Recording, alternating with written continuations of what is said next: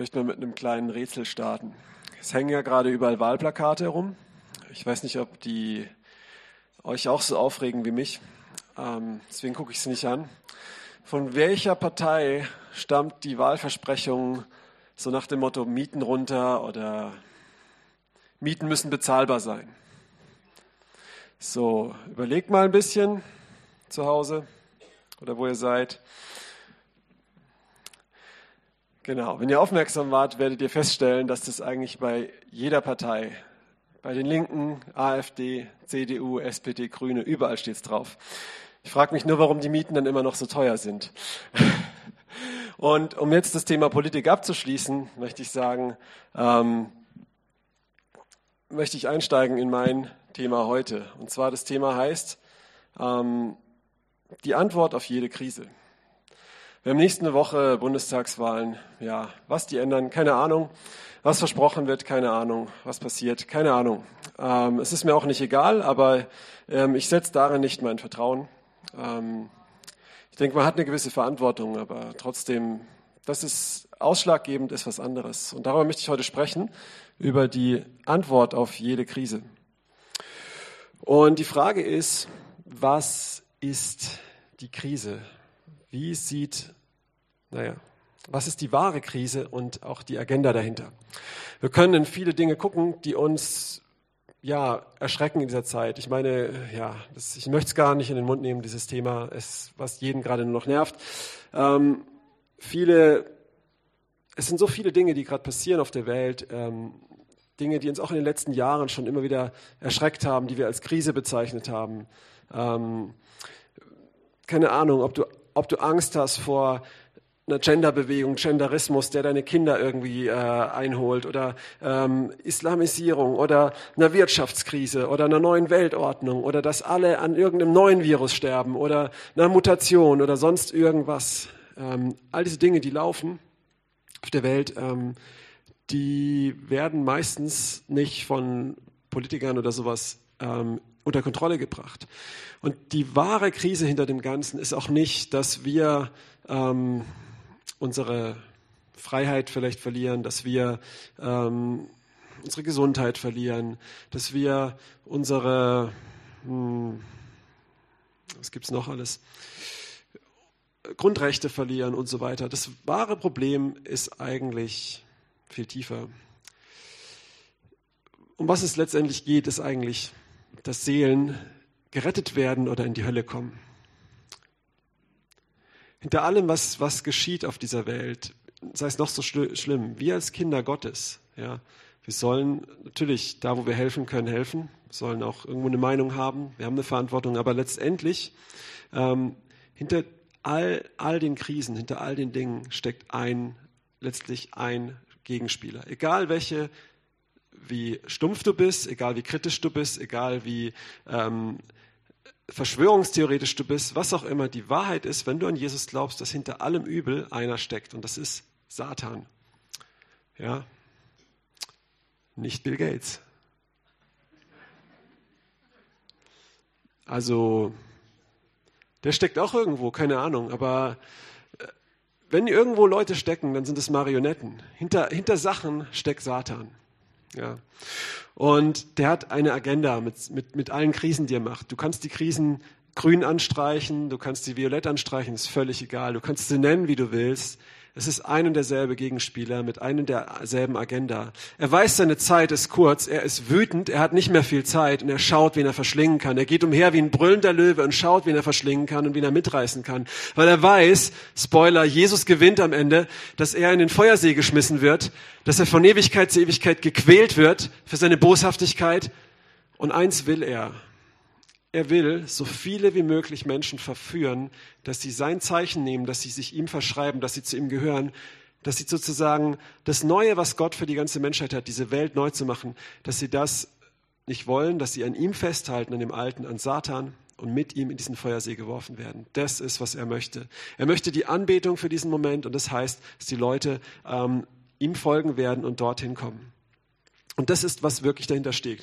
Und wenn wir das verstehen und uns das immer wieder vor Augen führen, und darüber möchte ich gar nicht so viel reden, heute geht es um die Lösung. Das ist nur die wahre Krise. Ja? Und ich möchte über die wahre Lösung sprechen. Aber trotzdem musst du verstehen, was ist die wahre Krise. Denn dann wirst du der wahren Krise, sage ich mal, nicht, ähm, jetzt fehlt mir gerade der Vergleich, aber du wirst nicht, wie soll ich sagen, du wirst etwas Geistliches nicht mit äh, einer Pistole bekämpfen. Wenn vor dir ein Gespenst steht, wirst du auf das nicht mit der Pistole schießen, ne? sondern dann brauchst du irgendwas anderes. Wahrscheinlich auch nicht Knoblauch und Weihrauch, du brauchst deinen Heiligen Geist.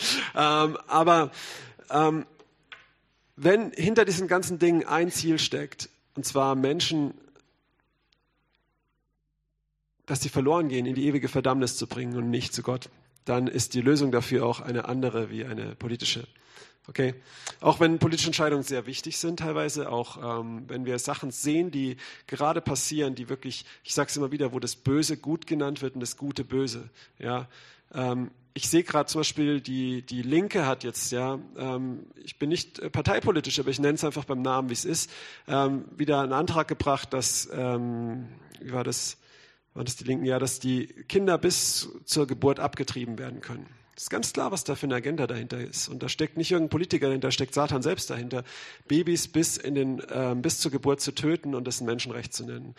Ähm, und es hat nichts mit einer konservativen Einstellung zu tun, das hat was mit gesundem Menschenverstand zu tun. Und wer aber dieses Thema überhaupt diskutieren möchte, ähm, und ich setze mich jetzt sehr gerne in ein heißes Eisen, ähm, der kann sich mal fragen, ob er auch über den Holocaust diskutieren möchte, ob das was Schlimmes ist oder nicht, wenn man Kinder tötet ähm, bis, bis, zu, bis zur Geburt. Ja. Ähm, egal aus welchem Grund, das ist, das ist ziemlich, ziemlich krank. Und in so einer Zeit leben wir. was steckt dahinter? Ähm, nicht eine, eine, politische Agenda. Es geht nicht darum, dass man einfach diese Abtreibungsindustrie fördern möchte und mit, diesen, mit diesem Zellgewebe von abgetriebenen Föten Geld verdient, Milliarden verdient, äh, eine Pharmaindustrie unterstützt und so weiter. Dahin, darum geht es in erster Linie gar nicht. Es geht darum, dass Satan die Menschen hasst, dass er möchte, dass sie sich selbst zerstören, dass sie sich schlimmer verhalten wie Tiere.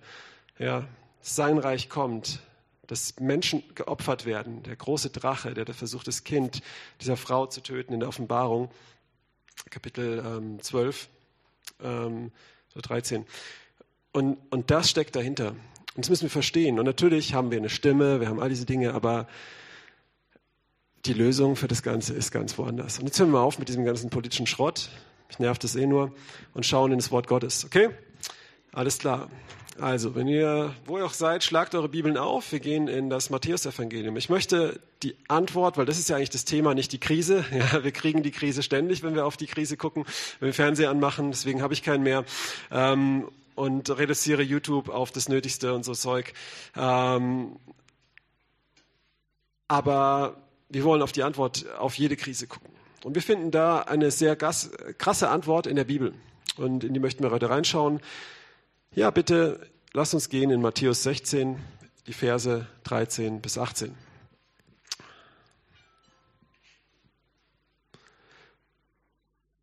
So, hier lesen wir, als aber Jesus in die Gegend von Caesarea und Philippi gekommen war, fragte er seine Jünger und sprach, für wen halten die Leute den Menschensohn? Diese Gegend Caesarea Philippi, die gibt es heute noch. Ich war da mal, das ist in, ähm, in den Golanhöhen, ja, die Israel annektiert hat ähm, von Syrien. Und dort ist so ein Wasserfall, ein wunderschönes Becken, so eine Oase. Denkt man gar nicht, wenn man an den Nahen Osten denkt, man an Wüste, aber es ist auch ein sehr fruchtbares Land. Und ähm, es sind so diese Jordanquellen und kommen da zusammen. Und wo dieser Wasserfall ist, das ähm, in dieser Gegend, das ist die Gegend von Caesarea und Philippi, und da hat es bis heute noch solche Höhlen im, im Felsen, wo sie früher Götzen hingestellt haben. Das war jahrtausende lang der Ort, wo Baal verehrt wurde. Und später, als die Griechen kamen, wurde dort Pan verehrt. Und es ist auch, ähm, Pan ist der Gott, der aussieht wie der Teufel, also so halb, ähm, halb, halb Ziege, also Hörner und halb Mensch und auch für Ekstase steht und alles und Verführung und sowas.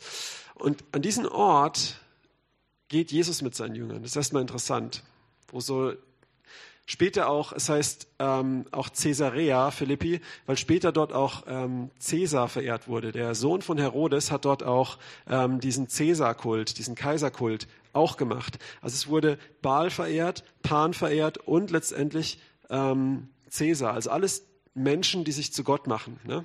Also Pan ist dieses Mischwesen. Ja. Baal kommt eigentlich von Nimrod, der ein, ein Jäger war, den man vergöttlicht hat irgendwann. Und auch Cäsar, der sich vergöttlicht hat. Und jetzt kommt Jesus, ja, der sich vermenschlicht hat, kommt dahin mit seinen Jüngern. Und an diesem Ort, es ist interessant, dass das hier steht, fragt er sie diese Frage. Für wen halten die Leute den Menschensohn? Der Titel Menschensohn, da möchte ich auch was zu sagen. Sehr wichtig. Ähm, wenn ich mit meinen muslimischen Freunden rede, ähm, ist das Thema natürlich Gottessohn oft eher so das Streitgespräch. Ich sage, weißt du, der Titel Gottes, der Sohn Gottes ist krass, weil da kommen wir gleich noch zu, aber der Titel Menschensohn, wenn Jesus das Wort Menschensohn benutzt, ist es noch viel krasser eigentlich für die Juden in der damaligen Zeit. Wenn du mal das Buch Daniel liest, Kapitel 7, siehst du die Prophezeiung über das Friedensreich des Messias, wo der Menschensohn kommen wird. Und das ist ein Titel, das ist ein sehr hoher Titel. Und dieser Menschensohn, sein Königreich wird von Ewigkeit zu Ewigkeit kommen. Er kommt von den Wolken, regiert mit Gott und gibt die Herrschaft den Heiligen. Und dieser Titel Menschensohn ist für die Juden damals noch krasser eigentlich wie der Sohn Gottes. Es hat, es ist auch dieses, dieses, dieser Messias, dieser, dieser auch, ähm, wo viele Strömungen auch geklappt hat, es ist nicht nur ein Mensch ist, sondern dass er wirklich göttlich ist. Und Jesus sagt, für wen halten die Leute den Menschensohn? Also er nimmt diesen Titel schon für sich vorweg. Aber es ist ein Mysterium, wer das ist. Sie sprachen, etliche sagen, du seist Johannes der Täufer, andere aber Elia und noch andere Jeremia oder einer der Propheten. Diese Antwort kennen wir auch in der heutigen Zeit. Du fragst, was glaubst du auf der Straße, wer ist Jesus? Die Hälfte der Leute, die ich frage, sagt, er ist ein Prophet. Ja, muslimischen Freunde werden das sagen. Er ist ein großer Prophet. Und komplett falsch ist es ja erstmal nicht. Jesus sagt von sich selbst, ein Prophet gilt nicht zum eigenen Land. Ähm, nur natürlich ist er weit mehr als das. Und hier ist der Punkt. Ich möchte schon mal, vielleicht merkt der eine oder andere, wo die Reise hingeht, dass die Frage ein bisschen persönlicher wird. Jesus fragt die Leute, für wen halten mich die Leute? Und ich möchte dich mal fragen, wenn du gefragt wirst, wer ist Jesus? Und du sagst, ich habe gehört, man sagt, Jesus ist der Sohn Gottes. Ich habe es im Religionsunterricht gelesen. Es steht in der Bibel. Das, diese Antwort reicht Jesus nicht. Sie wird auch nicht den Menschen reichen. Und sie wird auch nicht die Antwort sein auf die Krise. Um mal so ein bisschen den Kurs zu gehen, geben, in welche Richtung die Reise heute geht. Da spricht Jesus zu ihnen. Ihr aber, für wen haltet ihr mich? Und wir lesen weiter. Es wird jetzt persönlich. Jesus fragt seine Jünger, fragt sie persönlich, was denkst du? Was denkst du? Was denkt ihr? Da antwortete Simon Petrus und sprach, du bist der Christus, der Sohn des lebendigen Gottes. Das ist die Antwort, die Petrus gibt. Wir wissen das natürlich heute alle, weil wir es in der Bibel gelesen haben. Aber hier ist was ganz Besonderes. Jesus antwortet und spricht zu ihm, selig bist du, Simon, Jonas Sohn, denn Fleisch und Blut hat dir das nicht geoffenbart, sondern mein Vater im Himmel. Ja. Und wenn du jemand beweisen möchtest, dass Jesus der Sohn Gottes ist oder göttlich, nimm diese Stelle. Es ist sehr klar, denn Jesus leugnet nicht, dass er der Sohn Gottes ist. Er sagt richtig und es hat sogar mein Vater dir bestätigt. Ne? Aber was viel wichtiger ist, ist, dass hier Jesus zu Petrus sagt, das ist nicht eine Erkenntnis, die du selber hast, sondern wirklich ist eine übernatürliche Offenbarung dass du das gerade gesagt hast. Du hast hier ein Geheimnis gezeigt bekommen, das du nicht wissen kannst, das schwer zu erklären ist. Und ich bin mir sicher, dass die meisten, die hier sitzen, natürlich jetzt sagen würden, wer ist Jesus, der Sohn Gottes? Ja, das weiß im mitteleuropäischen Raum so gut wie jeder. Aber was das bedeutet, dass er der Sohn Gottes ist, diese Offenbarung, bin ich mir nicht sicher, ob die jeder, der hier zuhört, diese Offenbarung wirklich hat oder ob er es einfach nur weiß, ob er nur sagen kann, die Leute sagen, er ist der Sohn Gottes, so wie damals die Jünger gesagt haben, die Leute sagen, er ist ein Prophet. Oder ob, ob man diese Offenbarung hat. Und Jesus sagt, diese, dieses Ding hat, ist dir offenbart worden. Das ist von meinem Vater offenbart worden. Und ich sage dir auch, du bist Petrus und auf diesen Felsen will ich meine Gemeinde bauen und die Pforten der Hölle oder des Hades Totenreiches sollen sie nicht überwältigen. Und der letzte Vers ist sehr wichtig, den richtig zu verstehen. Die katholische Kirche hat aus diesem Vers das Papsttum abgeleitet und sagen, das Papsttum hat in Caesarea Philippi angefangen. Und was hier aber wirklich steht, ist nicht, du bist Petrus, was heißt Felsen, und auf diesen Felsen Petrus baue ich meine Gemeinde und die Pforten der Hölle werden sie nicht überwältigen. Und später heißt noch, ich gebe dir die Schlüssel des Himmelreichs, was du bindest, wird gebunden und was du löst, wird gelöst werden. Und deswegen auch diese überkreuzten Schlüssel beim Papst. Ähm, und Petrus, der erste Papst, das ist nicht, was hier steht. Was hier steht, ist eigentlich, ähm, also das Wort Felsen, ja, das ist ähm, Petra und Petrus oder Petrus ist eigentlich heißt eher so viel wie felsig oder steinig oder Stein. Also im Prinzip sagt Jesus hier, du bist steinig, du bist kernig, Petrus, du hast Kante. Nein, ähm, ich nenne dich jetzt Felsen, felsig, weil Petrus ist der erste Jünger, der diese Offenbarung hat, wer Jesus ist. Ja, und deswegen nennt er ihn in, der, in Verbindung mit Stein, aber sagt aber auf diesen Felsen, nicht auf dich, Petrus, sondern auf diesen Felsen will ich die Gemeinde bauen. Was macht Petrus steinig? Warum erhält er den Titel Petrus? Warum erhält er den Titel steinig oder Stein hier?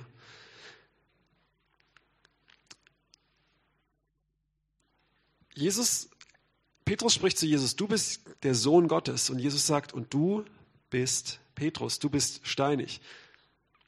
Petrus hat eine Offenbarung, er hat ein Geheimnis erkannt und das ist wie ein Samen, das ist wie ein Schlüssel. Und, und Jesus sagt, deswegen nenne ich dich steinig, aber auf diesen Stein, auf diesen Felsen, damit meint er nicht Petrus, damit meint er diese Offenbarung, die Petrus hat. Okay?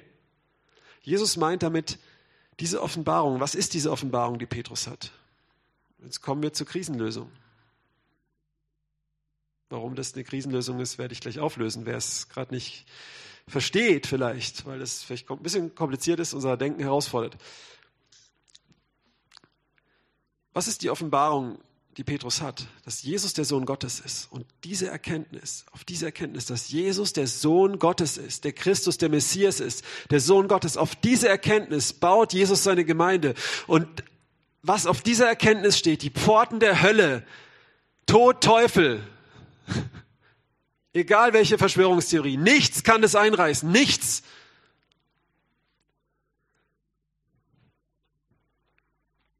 Und da kann rechts, links Panik haben, die Hosen voll haben, es ist sowas von egal. Die Pforten der Hölle, keine politische Kraft, nicht mal eine irdische Kraft, eine militärische Kraft, keine wirtschaftliche Kraft und nicht mal eine geistliche Kraft, nicht mal die Pforten der Hölle werden diese Gemeinde, das, was darauf steht, einreißen. Und Petrus hat den Titel Petrus, weil er der Erste war, der es geschnallt hat. Und er gesagt hat, okay, und du bist, du bist ein Teil davon. Ja? Petrus ist nicht der Grundstein der Gemeinde. Der Grundstein der Gemeinde ist Christus. Und die Erkenntnis und der Glauben, dass er der Sohn Gottes ist. Und was es heißt, dass er der Sohn Gottes ist. Das ist uns oft nicht bewusst, aber Jesus gibt dir eine Verheißung und Jesus ist kein Lügner und er sagt, wenn du das verstanden hast, dann stehst du auf einem Fundament. Dann bist du ein lebendiger Stein, wie Petrus das später in seinem Brief schreibt. Ja, ihr seid lebendige Steine. Interessant, dass Petrus das schreibt. Und die Gemeinde, die Versammlung, die reelle Versammlung, ja, ähm, die nennt er lebendige Steine. Und er ist einer von diesen lebendigen Steinen. Ja, und die auf diesem Felsen steht, die Pforten der Hölle werden sie nicht überwältigen. Und das, was Jesus sagt, fürchte dich nicht vor dem, der dir den, den Leib töten kann. Fürchte den, der die Seele nehmen kann und mit dem Leib zusammen ins Feuer schmeißen kann. Den sollst du fürchten. Aber wenn du auf diesem Felsen stehst, ja, dann wird dich, es kann dich nichts überwältigen. Und das ist, das ist die Lösung für jede Krise. Ganz einfach gesagt. Okay? Wir gehen später noch an eine Stelle, die es sehr klar sagt, aber egal was um uns herum passiert, egal welche Krise auf diesem Erdball ist oder wie auch immer, du, was kommen mag. Das Problem ist, dass wir als Gottes Volk, als Gottes Kinder oft die Lösung, die Hilfe woanders suchen. Dass wir uns ver verleiten lassen. Das sehen wir am Volk Israel. Es greift sie ein Volk an, die Assyrer oder die Babylonier. Und was machen sie? Sie rennen nach Ägypten. Sie suchen beim Menschen Hilfe. Verflucht ist der, der Fleisch für seinen Arm hält. Heißt es, dass sie nicht kämpfen sollen? Nein, sie sollen kämpfen. Manchmal haben sie auch Bündnisse gemacht, das war in manchen Fällen okay, aber nicht ihr Vertrauen darauf gesetzt, ja. Und genauso ist es bei uns. Jesus ist der Sohn Gottes. Und diese Erkenntnis, diese Offenbarung, wenn wir auf dieser Offenbarung stehen, können die Pforten der Hölle uns nicht überwältigen. Und wenn wir nicht überwältigt werden, was heißt es dann? Wir überwinden. Ja. Und jetzt möchte ich es auch Jesus persönlich machen. Können wir mal die nächste Folie machen? Ich möchte dich einfach fragen, was ist deine Offenbarung von Jesus, dem Messias oder Christus, dasselbe Wort, dem Sohn Gottes? Du weißt natürlich doch den Text, dass Jesus jetzt der Messias, der Christus, der Sohn Gottes ist. Aber was ist die Offenbarung, die du hast? Hast du überhaupt eine Offenbarung davon? Wer ist Jesus für dich? Hat er sich dir offenbart? Oder ist er halt einfach nur irgendein Götze, dem du nachfolgen musst oder sowas? Hast du eine Offenbarung, wer Jesus ist? Wir wollen jetzt einfach mal drei Minuten nehmen, wo du still bist, wo du auch bist, zuhörst, bist wir einfach mal still. Zu Hause Popcorn weglegen und so, ja. Fasten für drei Minuten und still sein und einfach mal fragen, habe hab ich diese Offenbarung? Hat sich Jesus mir offenbart? Hat er sich mir gezeigt? Hat er mir meinem Herzen offenbart, wer er ist? Was heißt es, dass er der Sohn Gottes ist? Habe ich eine Offenbarung? Habe ich ein Zeugnis? Habe ich das Zeugnis Jesu in mir? Habe ich das? Und wenn nicht, kannst du die drei Minuten nutzen, um Gott zu bitten, dass er dir Offenbarung gibt. Das kann er auch in drei Minuten machen. Stell dir vor, Petrus hatte das in einem Bruchteil einer Sekunde. Gut, die Zeit läuft.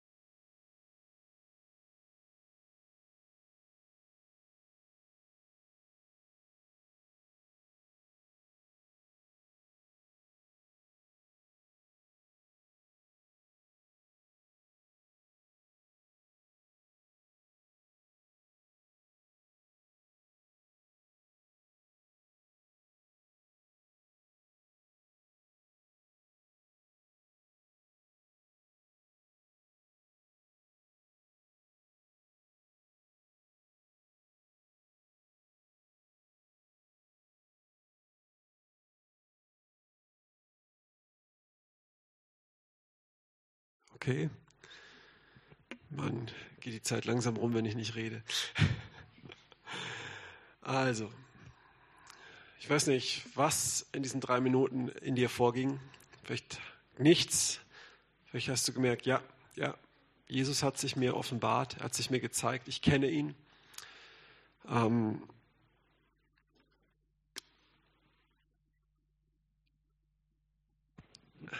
Vielleicht hast du gemerkt, oh, hm, nicht wirklich. Ja, und das ist nicht schlimm, das ist eine Chance. Es ist immer eine Chance, wenn man erkennt, ich habe das nicht. Und wenn du denkst, du hast es schon, dann streck dich aus nach mehr. Das ist was, das kannst du jeden Tag machen. Einfach mal Jesus zu zeigen, zu sagen, wer bist du? Zeig dich mir.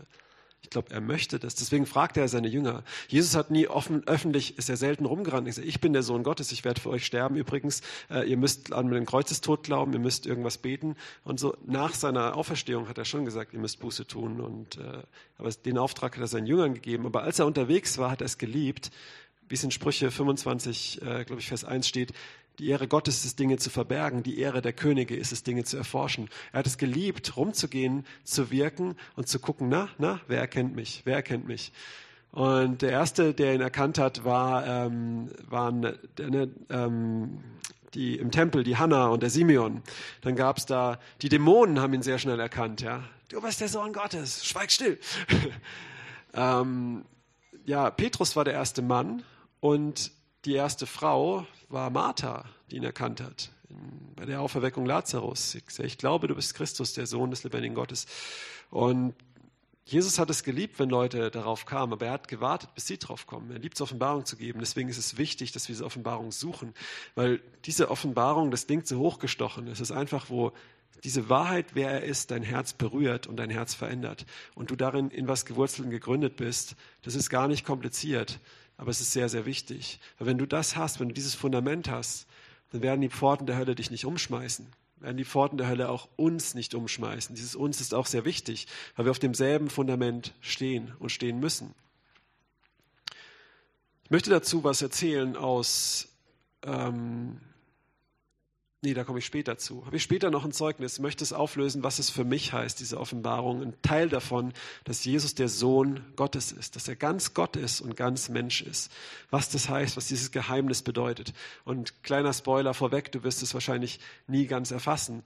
Aber angedockt zu sein und einen Download davon zu kriegen, ja, so ein bisschen ein Verständnis davon, das ist was, was dich verändert. Und warum? Darauf wollen wir jetzt schauen. Die wahre Antwort auf jede, jede Krise dieser Welt,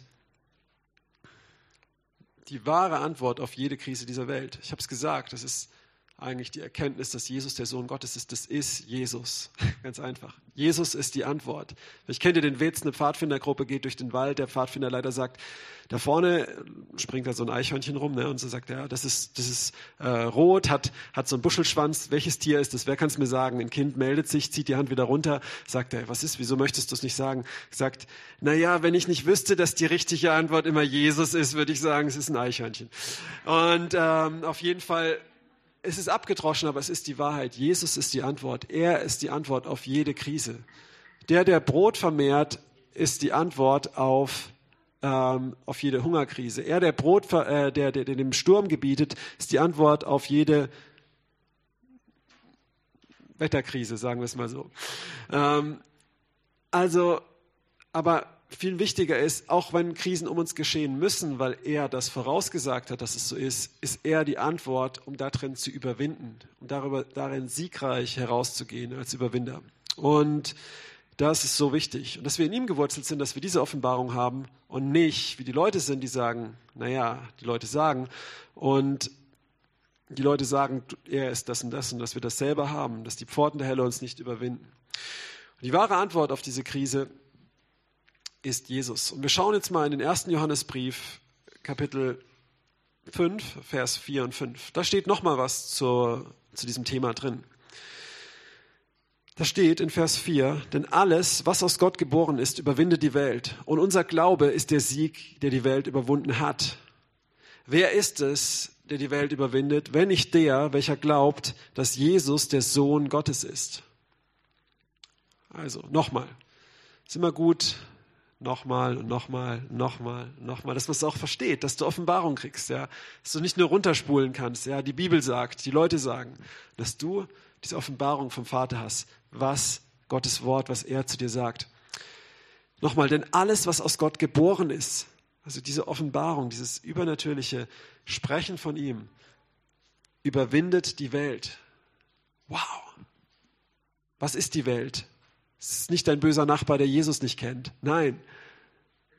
Aber das, was ihn von Jesus trennen möchte, die Sünde, in der er lebt, das ist die Welt. Die Welt ist die Welt ohne Gott. Es ist diese Auflehnung gegen Gott, dieses, dieses Sterbende, was du siehst täglich draußen. Ja.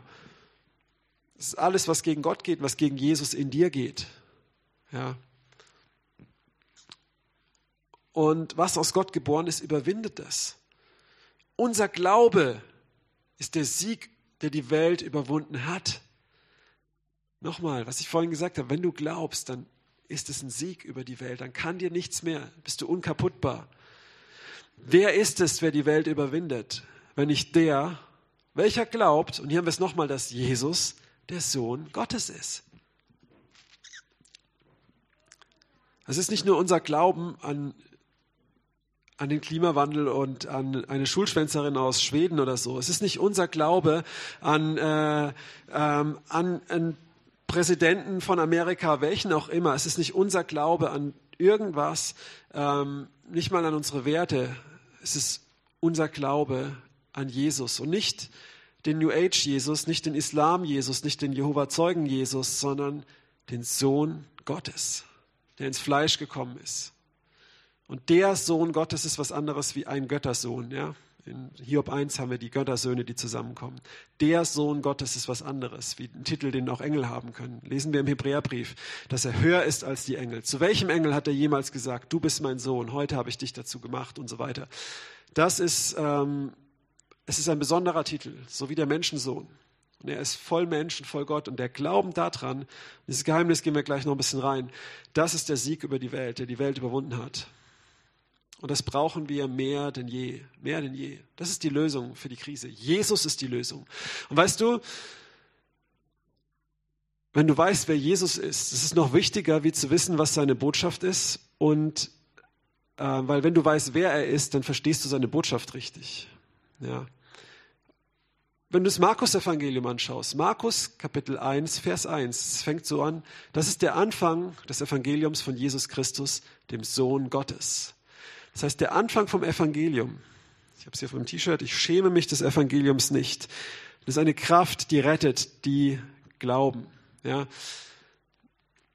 So, der Anfang vom Evangelium ist Jesus Christus, der Sohn Gottes. Das ist das erstmal, wer er ist. Und weil er Gott ist, der Mensch geworden ist, der voll Gott ist und voll Mensch ist, kann er für die Sünden der Welt sterben, kann er alles neu machen, ist er der König, der vom Himmel sein Königreich auf unsere materiale Erde bringt und uns mit dem Vater versöhnt und alles neu macht.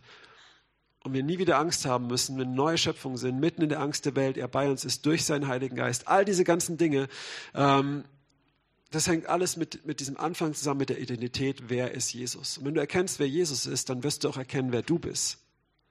Gott, du bist in Gottes Ebenbild gemacht, aber Gott kann man nicht sehen, er ist Geist, er ist in einem undurchschreitbaren Licht. In wessen Ebenbild bist du gemacht? Im Ebenbild Jesu, weil Jesus ist Gott. Er ist nicht der Vater, aber er ist Gott. Ja? So wie ich Körper, Seele, Geist habe, meine Seele ist nicht mein Körper, aber alles, alles ist Simon, okay? Und, deswegen ist es, es ist so wichtig zu verstehen, ähm, ihn offenbart zu haben, zu erkennen, wer dieser Jesus ist. Und das verändert dich, das verändert alles. Und das verändert die Menschen um dich herum, das verändert jede Krise. So, die Antwort, die trägt, wenn alles zerfällt.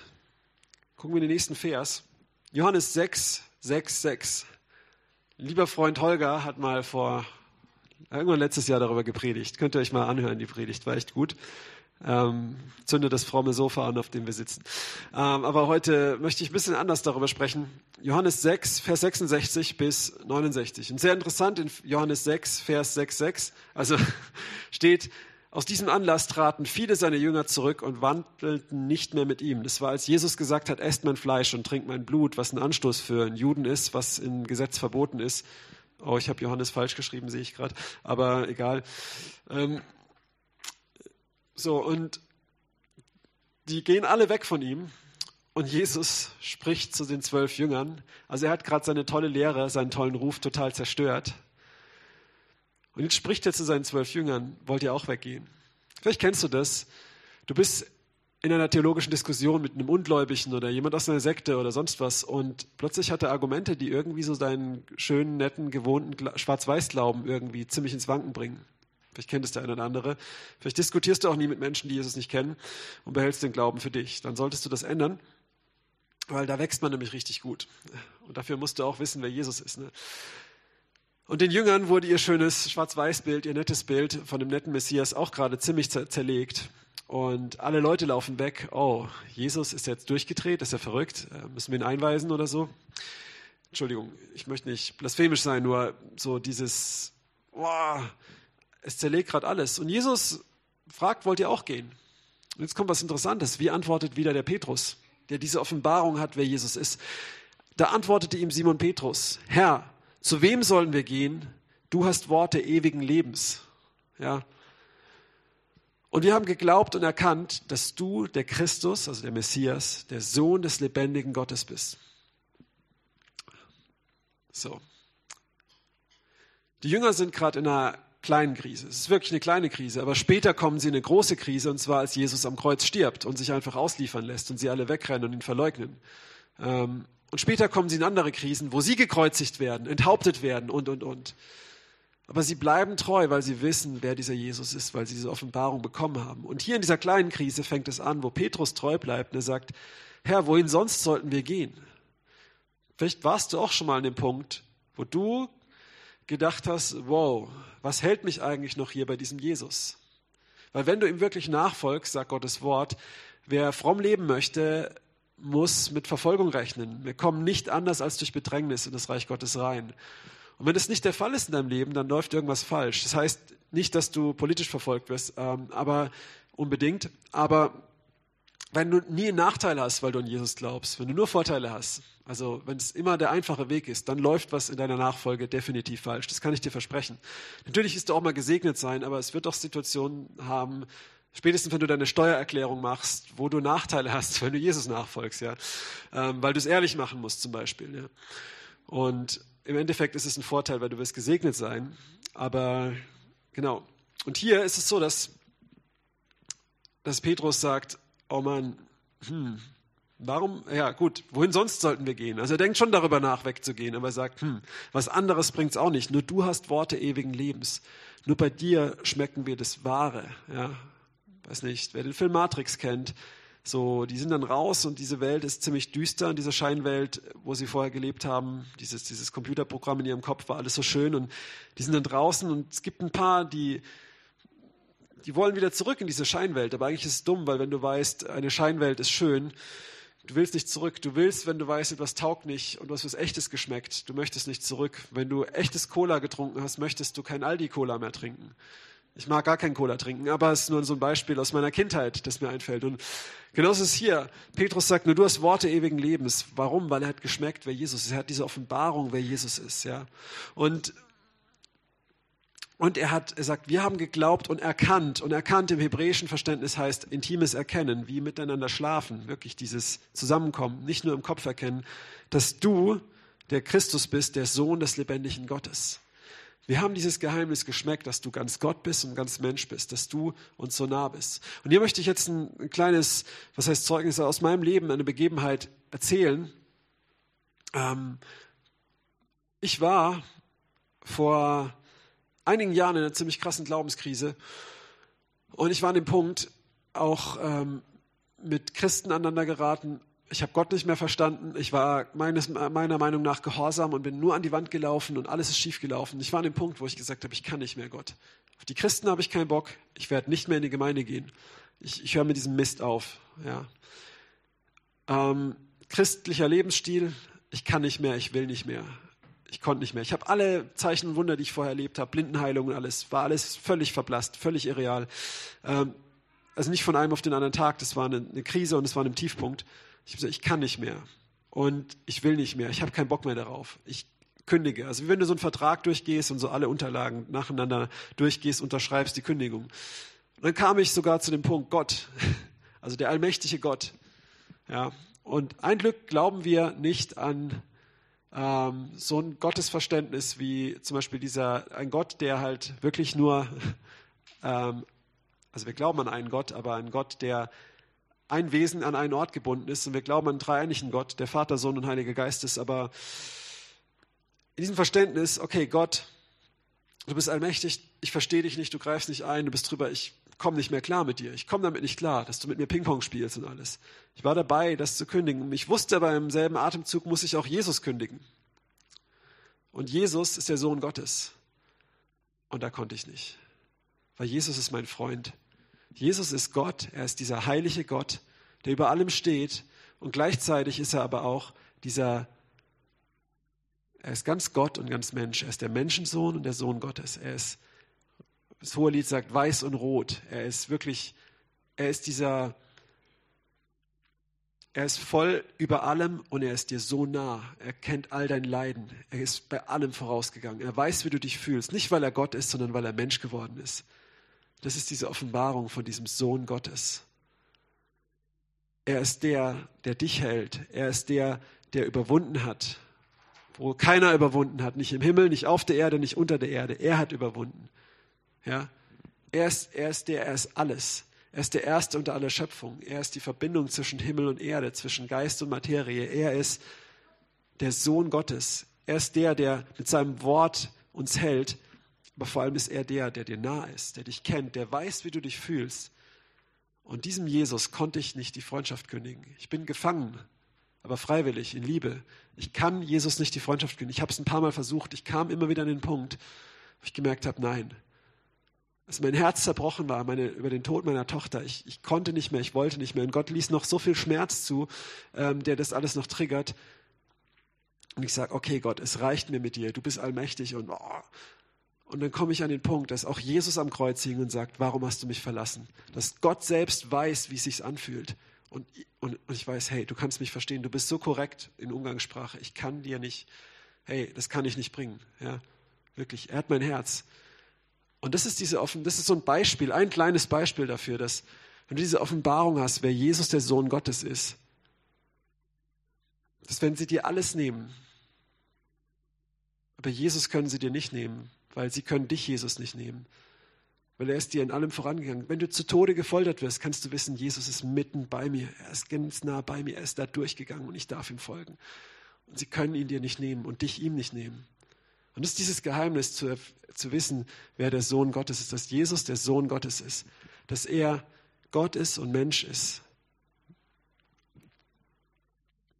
Und das ist, was der Petrus auch kapiert hat. Er hat gesagt, hey, wohin sonst sollen wir gehen? Du bist der Einzigste. Du bist alles. Du bist wirklich alles. Ja.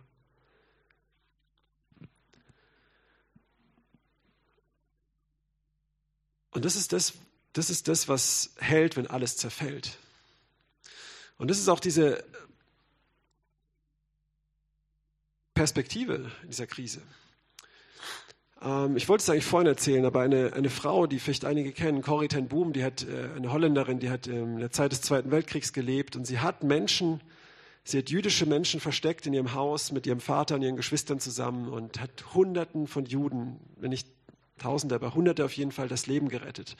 Also ganz sagenhafte Frau. Und, und sie erzählt, es war in dieser Untergrundbewegung, die auch vor den Nazis da waren, ein junger Mann und äh, die Schule ging nicht mehr, weil alles im Ausnahmezustand war oder seine Universitäten. Er hat gesagt, es ist egal. Die Aufgabe, die wir hier haben, diese Menschen zu helfen, das ist das Beste, was es gibt. Ich möchte gar nicht mehr zurück in meinen Beruf sozusagen.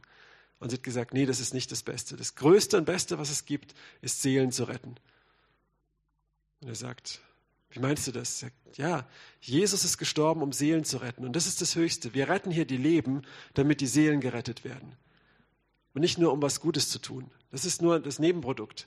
Natürlich sollen wir als Kinder Gottes Gutes tun. Ja? Und wir haben eine Verantwortung. Ich möchte es nochmal sagen. Das ist nicht sich ein Zurückziehen auf ein geistliches Plateau, sondern wo Jesus und ich ist, sondern das, das, aber die, wenn, wenn du das lebst, wenn du erkennst, wer Jesus ist und um was es wirklich geht, was die Antwort auf die Krise ist, dann wird sich auch dein Umfeld reell verändern und du wirst mutige Schritte gehen.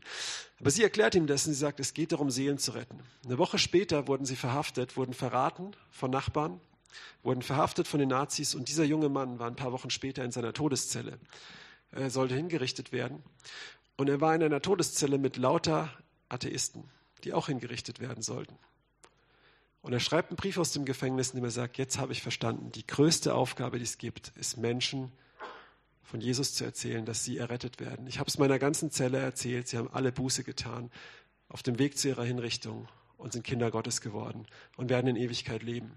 Und das ist, was es heißt, auch auf einer anderen Perspektive, dass wenn du weißt, wer der Sohn Gottes ist, wenn du auf diesem Fundament stehst, werden die Pforten der Hölle, des Todes und des Totenreiches dich nicht überwinden.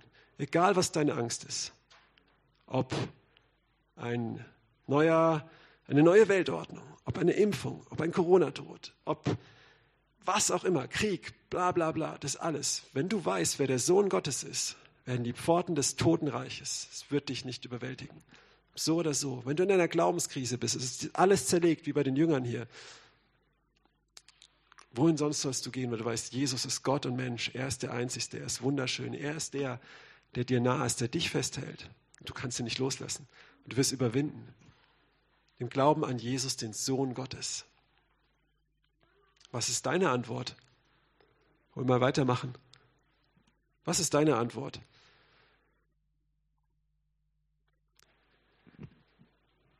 Wir lesen nämlich noch, wie man auch falsch antworten kann. Und deswegen möchte ich dich fragen, herausfordern jetzt auch, ähm, wir sind noch nicht ganz am Ende, was ist deine Antwort? Wir lesen mal weiter, wie das ging in Matthäus 16, wo der Petrus erkennt, du bist Jesus, der Sohn Gottes, wie es dann weiterging. Lass uns mal schauen. Ein paar Verse weiter lesen wir. Wir haben vorhin bis 18 gelesen, drei Verse übersprungen. Und es ist wirklich in der nächsten Situation, dass Jesus plötzlich sagt, okay, ihr habt jetzt verstanden, dass ich der Christus bin, der Sohn Gottes, erzählt es niemandem. Und von da an, geht es jetzt hier weiter, begann Jesus seinen Jüngern zu zeigen, dass er nach Jerusalem gehen müsse und viel leiden, von den ältesten Hohenpriestern und Schriftgelehrten getötet werden und am dritten Tage auferstehen würde. Also Jesus nimmt sie jetzt tiefer rein. Und das passt uns als oft auch nicht. Ja? Äh, Jesus verheißt auch Sachen, die passieren müssen, die nicht gut sind. Ja? Ähm, egal was wir machen, ich unterschreibe trotzdem immer Petitionen, aber manchmal, manchmal müssen Sachen trotzdem passieren. Und ich setze meine Verantwortung ein, ich bete dafür, aber ich bete, dass sein Wille geschehe. So wird es im Vater unser tun. Und das ist immer gut. Ähm, nicht passiv sein, aber trotzdem das zu wissen.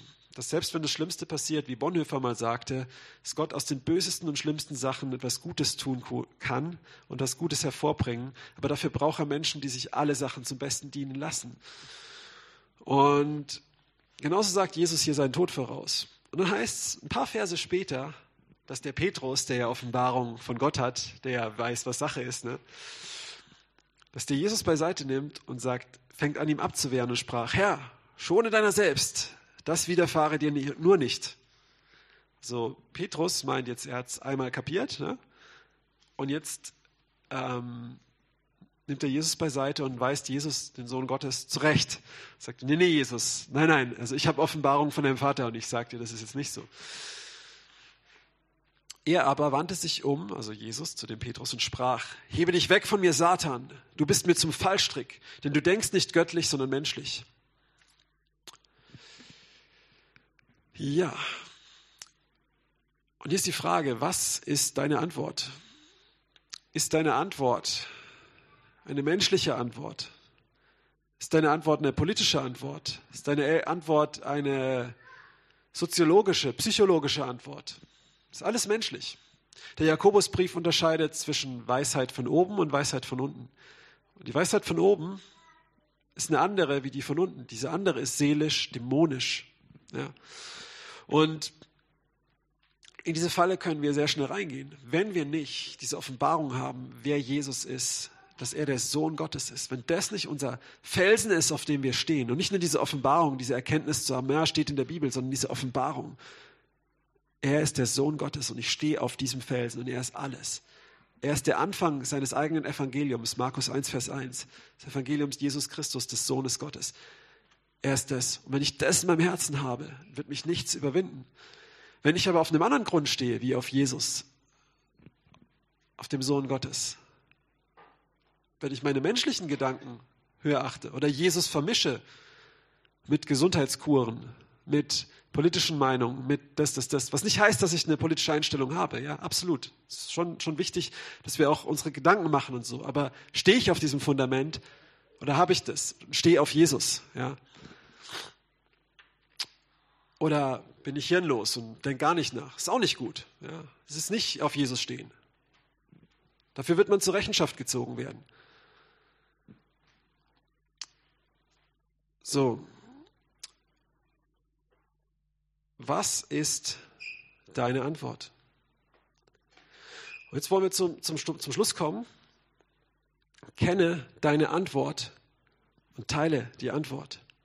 Wenn du diese Offenbarung hast, wer Jesus ist, dass er der Sohn Gottes ist, dass er ganz Gottes und ganz Mensch ist, was er für dich getan hat, wie bei mir, wo ich sage, Jesus, ich kann dir nicht die Freundschaft kündigen. Du hast so viel für mich getan. Du hast mir immer und immer und immer wieder vergeben. Boah. Und, und diese Offenbarung hast, diese Offenbarung hast, er hat deine Seele gerettet. Und was will dir in der Todeszelle passieren? Alles. Dann kannst du es eigentlich nicht für dich behalten. Und deswegen ist auch wichtig, wir wollen das Evangelium teilen in jeder Zeit und besonders in den Zeiten, wo es dunkel ist. Amen. So, und das ist so wichtig, dass, dass wir aber den Kern des Evangeliums kennen. Und der Kern des Evangeliums ist Jesus. Jesus ist die Antwort. Wenn du das Evangelium nicht merken kannst, weil es so komplex ist, dann merk dir eins, Jesus Christus, der Sohn Gottes. Das ist der Anfang seines eigenen Evangeliums. Er ist, wer er ist und aus dem heraus kommt, was er tut und was er getan hat und was er für uns hat und wie wir darauf reagieren können. Das sind alles die Ausläufer von ihm, von Jesus Christus, dem Sohn Gottes. Und hier, kenne die Antwort, wirklich erkenne sie und teile die Antwort. Wir lesen in Apostelgeschichte 1, Vers 8. Sondern ihr werdet Kraft empfangen, wenn der Heilige Geist über euch kommt. Ja, wir brauchen diese Offenbarung und ihr werdet Zeugen für mich sein. Nicht Anwälte, nicht Richter, sondern Zeugen. Wenn du diese Offenbarung hast, wer Jesus ist, dann bist du ein Zeuge, dann trägst du das weiter. Kannst du es nicht für dich behalten. Dann verstehst du, ey, Moment mal, hier geht es nicht um, um äh, Corona, die Meinung, dass, dass, dass hier geht es um Jesus und hier geht es darum, um Menschen in die Hölle kommen. Ja? Ich habe mal mit einem geredet, der war so ziemlich patriotisch, sage ich mal, und hatte da so, ähm, so, so, so, so, so, wie sag ich so, fürs christliche Abendland und solche Sachen. Und ja, da sind ja Werte drin, ne, dass man, dass man auch, auch so das, das, das Christentum auch äh, jetzt nicht so wegdrängt und so. Das mag ja alles schön und gut sein, aber ich habe gesagt, weißt du, diese ganzen Politiker aus dieser Richtung, wenn die einfach ohne Jesus sterben, die gehen alle in die Hölle. Ihr christliches Abendland wird sie nicht retten. Mag vielleicht einiges gut sein und anderes ist vielleicht ein Götze davon, aber, ähm, aber das wird nicht retten. Jesus rettet sie, weil er ist der Sohn Gottes. Und wenn ich auf diesem Fundament stehe, dann weiß ich auch um mich rum, dann ist mir nicht wichtig, Leute zu meiner Meinung zu bekehren, sondern zu Jesus zu bekehren. Ja? Wenn dafür irgendeine Meinung nötig ist oder gut ist, okay. Und ich darf auch eine Meinung haben. Ja, okay, ich glaube, das ist, glaube ich, klar rübergekommen. Aber Fokus auf Jesus und das zu, ihn zu erkennen und ihn weiterzugeben in jeder Situation, weil er ist die Lösung für jede Krise, für jede Krise. Ja? Und egal, wenn die Krise sogar über uns kommt und Jesus sie nicht abwendet, er ist die Lösung auch in der Krise. Wir werden überwinden die Welt. Ja? Du kannst du kannst deine Grundrechte und alles verlieren, wenn dein Fundament Jesus ist. Du stehst auf ihm und es es beeinflusst dich nicht, ja, weil, weil Jesus, hey, Jesus ist größer, du bist frei in ihm. Er ist der, der Menschen in der Todeszelle Freiheit gibt. Das ist, wie ich vorhin gesagt habe, dann, dann, ist, dann können die Pforten der Hölle dich nicht überwinden. Du kannst dort einen Ort der Freiheit schaffen, wo Menschen Freiheit finden, die sie in ihrem ganzen freien Leben niemals hatten. Aber glaubst du das? Oder glaubst du es nicht? Oder ist Jesus doch nur ein guter Lehrer und ein Prophet? Ein politischer Führer, ein politischer Jesus oder sowas? Ja? Was nicht heißt, dass man nicht eine Meinung hat, für Dinge aufsteht, okay, aber nicht auf dem als Fundament stehen, sondern auf Jesus. Und ihn predigen, überall. Das ist das Wichtigste, das erste Ziel. Ja? Und wenn als Auswirkung dadurch, dass jemand Jesus erkennt und annimmt, sein Leben sich verändert, was passieren sollte und wird, wenn er wirklich von neuem geboren wird, das ist wunderbar. Und wenn Politiker Jesus erkennen und umkehren von ihren bösen Wegen, wenn Geschäftsleute Jesus erkennen, umkehren von ihren bösen Wegen, wunderbar. Aber ich muss sie nicht zu weniger Sünde bekehren, sondern ich muss sie zu Jesus bekehren. Weil Jesus ist die Antwort. Er verändert alles. So, und jetzt wollen wir zum Schluss kommen. Was ist deine Antwort? Hattest du bisher eine andere Antwort auf die Krisen? War dein Fokus ein falscher? Ist es wirklich Jesus? Ist er das Fundament, auf dem du stehst? Ist die Antwort Jesus? Und wenn ja, kennst du ihn? Kennst du ihn wirklich? Hast du Offenbarung davon, wer er ist? Hast du Beziehung zu ihm? Und wenn ja, wenn du ihn wirklich kennst, teilst du ihn. Weil das sollte eigentlich, ist dann völlig normal. Und ich meine nicht, dass du jetzt heute Mittag mit auf den Marktplatz kommst. Super cool, wer das macht. Seid herzlich eingeladen. Ähm, so eine Gnade, dass wir das haben. Und nochmal vielen Dank an Alina, die das immer wieder klar macht und Gott dir dabei echt hilft. Das ist ein Wunder. Aber das ist, das ist stark. Aber vor allem auch, es kann so, so, so einfach sein, ähm, Jesus zu teilen.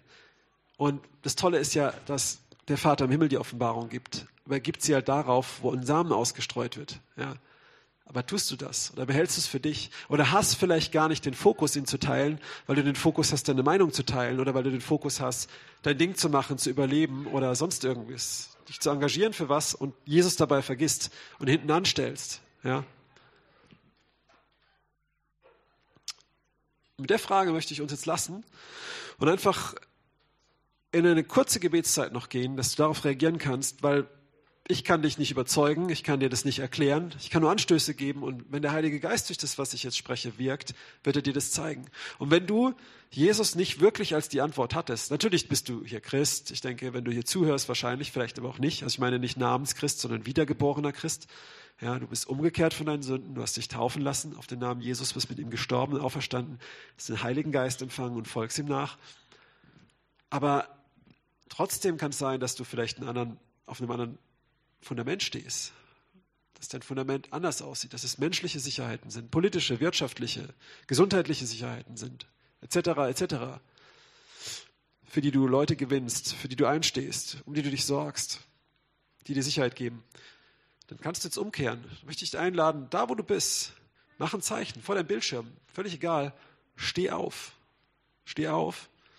Wenn du ihn noch nicht wirklich kennst, wenn du diese Offenbarung nicht hast, dann steh auf und bitte. Jakobus 1 sagt, dass wem Weisheit mangelt, der soll bitten und der Vater, der Lichter, bei dem Licht und Finsternis nicht wechseln und so, ne, der gerne gibt, der gut ist, ja, der gibt gerne, wenn wir ihn um Weisheit bitten, dann gibt er sehr gerne. Du kannst ihn bitten um Offenbarung, Weisheit von oben. Wenn du ihn nicht teilst, weil du vielleicht ihn nicht als Fokus hast, Jesus, oder ihn nicht kennst, oder einfach Angst hast, weil du Jesus nicht kennst, nicht weißt, wer du bist, und du schämst dich für Jesus, weil du nicht weißt, wer er ist. Wenn du den Präsidenten von Deutschland kennen würdest, oder den Präsidenten von Mercedes, oder was weiß ich was, und du bist auf einer Party und ist der Partygeber, da sind ein paar rotzfreche Leute, die super cool sind und auf Koks oder sonst was. Würdest du dich schämen zu sagen, ich kenne den Partygeber hier? Nein, weil du weißt, wer es ist. Aber so ist es mit Jesus. Wenn du nicht weißt, wer Jesus ist, dann schämst du dich für Jesus. Wenn du weißt, wer Jesus ist, bist du stolz auf ihn. Ah, ich habe schon so oft Leuten, die mir mit der Faust gedroht haben, ins Gesicht gerufen, Jesus ist der Herr. Jesus liebt dich. Ganz einfach, ja. Das ist nicht das ganze Evangelium, weil das, dazu gehört auch der Zorn Gottes ist auf dir. Du musst umkehren, aber es ist ein Teil davon. Und wenn du es nicht besser weißt, dann sag den Leuten einfach, Jesus liebt dich. Wenn sie dich verfluchen oder sowas, egal, ja. Neulich fahre ich vorbei, das war eigentlich ganz angenehm, und ich sehe ein junges Mädchen, die sitzt da ganz alleine, ähm, wir waren am Altrhein, meine Frau, Kinder und ich, fahren mit dem Fahrrad, die sitzt ganz alleine im Wasser und dachte, äh, was ist da los? Springt die gleich von der Brücke oder sowas? Keine Ahnung. Und ich halte an, mir fällt nichts Besseres ein, wie zu sagen, Entschuldigung, ich glaube, ich soll dir sagen, Jesus liebt dich. Und sie guckt mich an, echt? Wow, das, das rettet meinen Tag und mir geht es gar nicht schlecht, aber aber wow, das ist so voll, ist ehrlich? Okay. Und ich habe hier meine Bibel und die möchte ich dir schenken. Und ich habe ihr meine Bibel geschenkt. Würdest du das machen? Sage ich, ja, weil Jesus liebt dich, du bist ihm was wert. Und mindestens diese Bibel. Ich habe noch eine, alles gut. Wow, vielen Dank. Sie wird auch wirklich drin lesen. Und ähm, ich bin schon weitergefahren, weil die Kinder gequengelt, aber ähm, ja. Okay. Lass uns einfach noch ein, zwei Minuten beten. Drei, vier, fünf Minuten beten. Und wenn du merkst, du bist in einem dieser Punkte, dann steh auf. Steh auf, wo du bist und kehr um. Bitte ihn, dass er, kehr um auf diesen Fokus Jesus, dass er, dass, dass er diese Erkenntnis gibt, dass Jesus deine Antwort ist oder dass du ihn teilst, diese drei Punkte. Ich möchte jetzt beten und wenn du, wenn du, wenn dich einer dieser Punkte anspricht, dann steh auf da, wo du bist und kehr um zu Gott. Er wird's machen. Er wird dir Offenbarung geben. Er verändert dein Herz. Herr Jesus, ich danke dir, dass du Herr bist, dass du hier bist und dass du Gott bist und Mensch bist. Du bist der Sohn Gottes. ja, dass du eins bist mit dem Vater und dass du durch deinen Geist auch uns berührst, auch jetzt noch dass du uns ein Zeugnis gegeben hast, dass wir dich kennen dürfen und dass du auch dein Evangelium bist, dass du der Anfang bist deines eigenen Evangeliums. Du bist das Evangelium. Du bist diese Kraft. Du bist der Einzige, du bist die Lösung für jede Krise, auch wenn die Lösung manchmal anders aussieht. Du stehst über jeder Krise. Du spottest und thronst und lachst über deine Feinde und alle Feinde sind unter deine Füße getan. Du sitzt zur Rechten des Vaters und sitzt still, bis er dir alle seine Feinde, äh, deine Feinde unter deine Füße tut. Du bist der Herr. Du stehst über allem und du hast dich erniedrigt unter alles, Jesus, und wir wollen dir nach nachfolgen. Ich bete jetzt da, wo jemand wirklich auch merkt, mit zerbrochenem Herzen, meine Antwort ist nicht Jesus. Meine Antwort ist irgendwas anderes. Es ist irgendeine Theorie. Es ist irgendeine stumpfe Meinung. Ich habe gar keine Meinung. Es ist äh, irgendwie, es ist mein Geld, es ist mein Besitz, es ist meine Freiheit, es ist mein, ähm, sonst irgendwas, Herr, dass du Umkehr schenkst jetzt, dass du Umkehr schenkst. Komm, Jesus, und gib Offenbarung, wer du bist. Du bist so kostbar, du bist nicht selbstverständlich. Dein Blut und dein Opfer ist nicht billig. Es ist teuer, es ist sehr, sehr teuer. Es hat dich sehr viel gekostet. Und es ist kein, es ist ein großes Privileg, dass wir dich kennen dürfen. Ich bete, dass du Umkehr schenkst, Herr Jesus. Ich bete, dass du jetzt kommst, Heiliger Geist, und da, wo Leute jetzt zuschauen, zuhören, die dich nicht die nicht diese Erkenntnis haben, wer du bist, die denen, denen bisher nur Fleisch und Blut irgendwas gesagt haben, die es vielleicht gelesen haben, aber im Herzen nicht verstanden haben, dass du jetzt Offenbarung gibst, wer du bist, Jesus, der Sohn Gottes, was das heißt, dass du der Messias bist, der bevollmächtigte, Gesalbte, der Sohn Gottes, dass du der Menschensohn, der Sohn Gottes bist. Ganz Gott und ganz Mensch, was das für uns heißt, für dich persönlich heißt. Er gibt jetzt Offenbarung. Schenk du da Herzen in Brand gesetzt und Umkehr, Jesus. Und ich bete, dass da, wo du nicht geteilt wirst, wo du nicht die Antwort bist, wo sie zwar kennen und haben, aber für uns behalten, dass du jetzt rauskommst, Herr. Dass wir uns nicht schämen können, dass wir dich nicht zurückhalten können. Du bist die Antwort auf jede Krise und alle sollen es hören. Alle sollen es hören. Alle sollen es hören. Wir wollen noch mehr sehen, wie Menschen verändert werden, wie Menschen gerettet werden aus der Hölle ihres Lebens heraus in dein Königreich, wo sie immer noch zu kämpfen haben, aber überwinden werden, wenn sie an dir festhalten, auf dich schauen und auf dir stehen als Felsen, Jesus. Herr, ich bete für deine Gemeinde in unserem Land, Herr, dass sie aufwacht und aufsteht und wieder auf dem Felsen Jesus steht. Dass sie lebendige Steine sind und nicht tote Steine Tote Steine werden zerstört werden, aber lebendige Steine wirst du erlösen, Herr. Wirst du dich verherrlichen und hell leuchten. Und du selbst wirst der Tempel im Himmel sein. Du bist es, der Tempel um uns rum. Du bist in uns, Herr. Und komm und offenbar dich wieder neu, Herr Jesus, dass wirklich auch die Gemeinde in unserem Land, auf der ganzen Welt gerade in jeder Finsternis leuchtet, wie in Jesaja 61, äh, Jesaja 60, dass mit Finsternis die Erde bedeckt, dass dass die Herrlichkeit des Herrn über uns strahlt, weil wir wissen, wer du bist und weil wir in dir sehen, wer wir sind und was du getan hast. Jesus, lass dein Licht leuchten, verherrliche deinen starken, mächtigen Namen. Oh Herr, komm jetzt, gieß dein Geist aus auf jeden, der aufgestanden ist, der die Demut besitzt und sagt, ich brauche mehr, ich möchte mehr. Herr Jesus, komm und gieß dich aus mit deinem Geist, Herr. Vater, gieß deinen Geist aus jetzt. Gib Kühnheit, gib Offenbarung. Gib Antworten, gib den Blick dafür, dass die Antwort dran ist. Du bist die Antwort. Sei sie in unserem Leben und um uns herum, dass wir sie streuen, Herr. Dass wir sie nicht mehr zurückhalten. Dass wir sie streuen, Herr Jesus. Oh, lass dein Wort wachsen. Hundertfach um uns herum. Dass wir unseren Mund auftun, uns nicht schämen und sehen, wie dein Wort mit Kraft läuft. Wie du anderen Menschen um uns herum Offenbarung gibst, wer du bist, Jesus. Komm und schenk Erweckung in dem mächtigen Namen Jesu Christi. Amen.